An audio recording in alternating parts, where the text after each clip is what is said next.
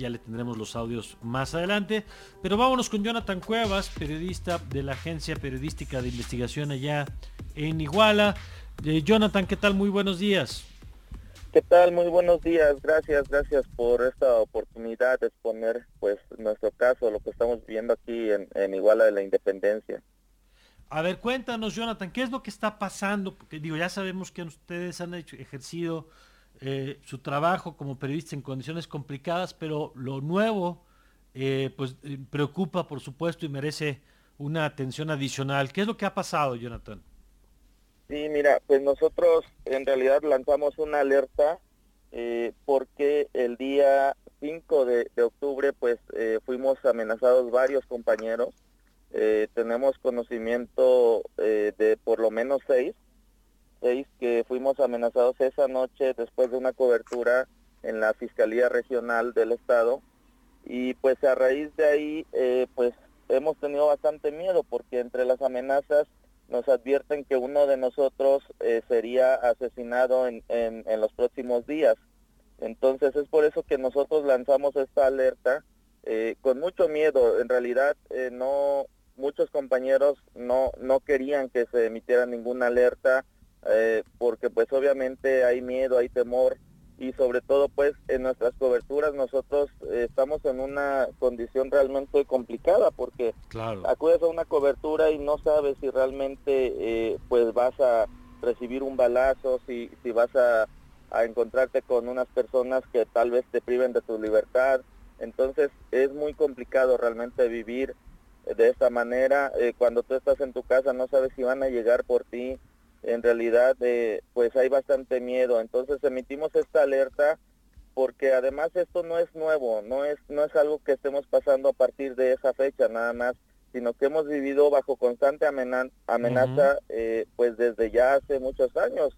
Hace seis años aquí pasó lo de la desaparición de los 43 estudiantes de Ayotzinapa y en realidad las condiciones jamás cambiaron para nosotros.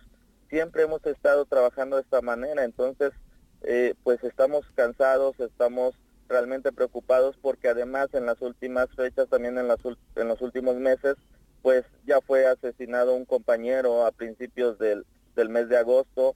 Eh, tres días después eh, fueron atacados con armas de fuego los talleres donde se imprimen tres periódicos. Entonces, obviamente nosotros vemos que estas personas que nos están amenazando, intimidando, pues no están jugando, ¿no? Entonces, realmente necesitamos que las autoridades atiendan esta situación aquí en Iguala. Jonathan, ¿qué ha pasado a raíz de la alerta? Eh, decíamos que, que, habían anunciado que si el gobierno federal con el gobierno del estado y los gobiernos municipales iban a brindarles mayor protección, pero eso es lo que dicen. ¿En el terreno tú percibes una diferencia? No, mira, a raíz del asesinato el, el primero de agosto de nuestro compañero Pablo Morrugares, pues realmente eh, enviaron, enviaron más policías para reforzar la seguridad, así lo dice el gobierno estatal y el gobierno federal. Eh, pero pues los policías, eh, ahí están, los ves en la calle, ves las patrullas que están rondando todo el tiempo, pero pues hemos tenido días en donde pues ha habido hasta cinco, cinco homicidios en un solo día.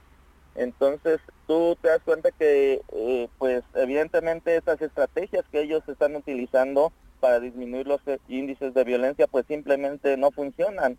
Entonces, eh, ¿qué, seguridad sientes tú? Ahora, a raíz de esta alerta que nosotros mandamos, enviamos, pues no hemos recibido en realidad atención del mecanismo de protección a periodistas de la Secretaría de Gobernación Federal eh, ya nos reunimos con ellos, ya hicimos algunos planteamientos, sobre todo eh, un esquema de reacción eh, inmediata en caso de que alguno de nosotros esté en situación de riesgo, todos los periodistas de aquí de Iguala.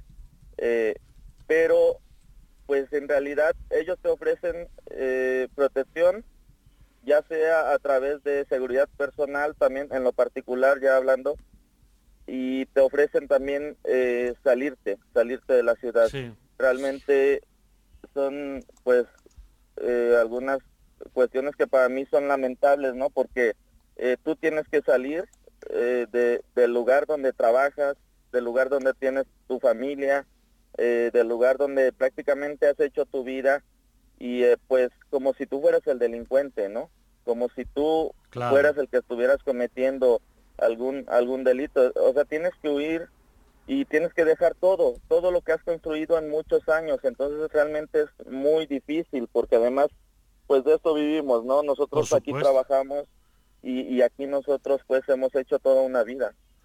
Claro, eh, y, por eso digo, se dice muy fácil, pues que se vayan, pues sí, pues dejar la vida, es dejar la familia, es dejar todo, no se, no se puede y el Estado está obligado a darles protección.